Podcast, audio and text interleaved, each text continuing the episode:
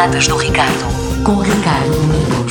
No dia de hoje, 23 de março do ano de 1429, Margarida de Anjou, rainha de Inglaterra através do seu casamento com Henrique VI em abril de 1445. Apesar de mulher estrangeira, foi uma das personagens mais influentes na Guerra das Rosas, como uma das líderes da dinastia de Lencastre. Neste dia de 1857, o primeiro elevador de Elisha Graves Otis é instalado em Nova York. Neste dia 23 de março de 1900, o arqueólogo britânico Arthur Evans inicia as escavações da Minoic Nossos, uma atividade que duraria mais de 14 anos. Dez anos depois, em 1910, nasce Manuel Joaquim Reis Ventura, o escritor e poeta português. Reis Ventura, que inicialmente iniciou o pseudónimo de Vasco Reis, notabilizou-se sobretudo pela escrita de obras da temática colonial, mas a sua obra de juventude, a Romaria, adquiriu pronta celebridade por ter vencido a mensagem de Fernando Pessoa no concurso de poesia organizado pelo Secretariado de Propaganda Nacional, o Prémio Anter de Quental,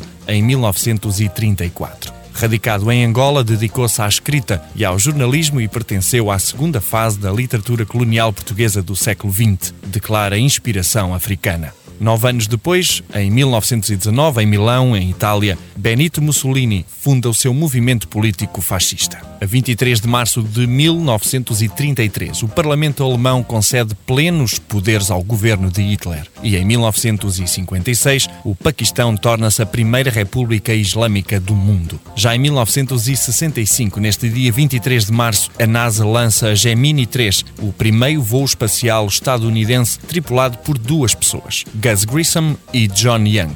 Já em 2001, a estação espacial russa Mir é desativada e se fragmenta na atmosfera antes de cair no sul do Oceano Pacífico, perto das ilhas Fiji. Em 2017, o Papa Francisco autoriza a canonização dos mártires de Canhaú e Uruaçu no Brasil e também de Jacinta e Francisco Marto, os pastorinhos das aparições da Virgem de Fátima no ano de 1917.